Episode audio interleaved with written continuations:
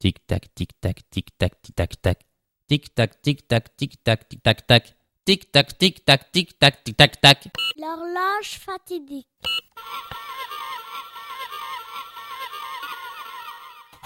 Madame, figurez-vous un énorme tic-tac qui rythmerait la grande aventure du monde, bien au-delà de nos poussières de vie.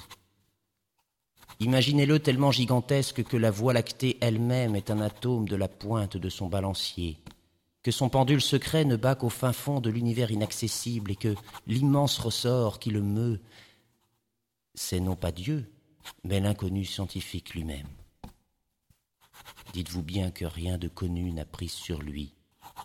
Pensez que les lois qui le régissent se moquent d'Avogadro, d'Eisenberg ou encore plus de Newton, que ces constantes, s'il en a, elles ne sont pas de nos mathématiques. Et s'il est un lien qui peut relier ce tic-tac au battement crédule de nos cœurs, ce n'est rien d'autre que le négligeable.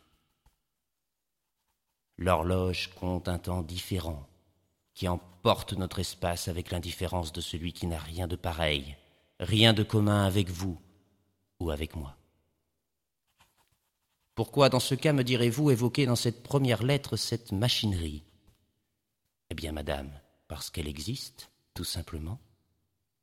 C'est une raison suffisante à l'esprit, donc pour vous qui allez vers la connaissance, c'est une raison suffisante pour moi, car vous avez requis mes services pour former votre entendement. Mais aussi parce que cette horloge fatidique, nous en sentirons de près le battement un jour. Dans un siècle, dans vingt ans, bientôt, demain, tout à l'heure peut-être. Je dois vous dire en effet que son silence n'est point parfait, et j'ai cru l'entendre. Alors voilà, madame, lorsque je vous disais plus haut que rien n'avait prise sur ce balancier fabuleux, eh bien, je n'en suis plus si sûr aujourd'hui, car des forces sont à l'œuvre, et elles ne sont pas discrètes. Signé Joyce. Tic-tac, tic-tac, tic-tac, tic-tac-tac. Quand est-ce que va finir cette histoire?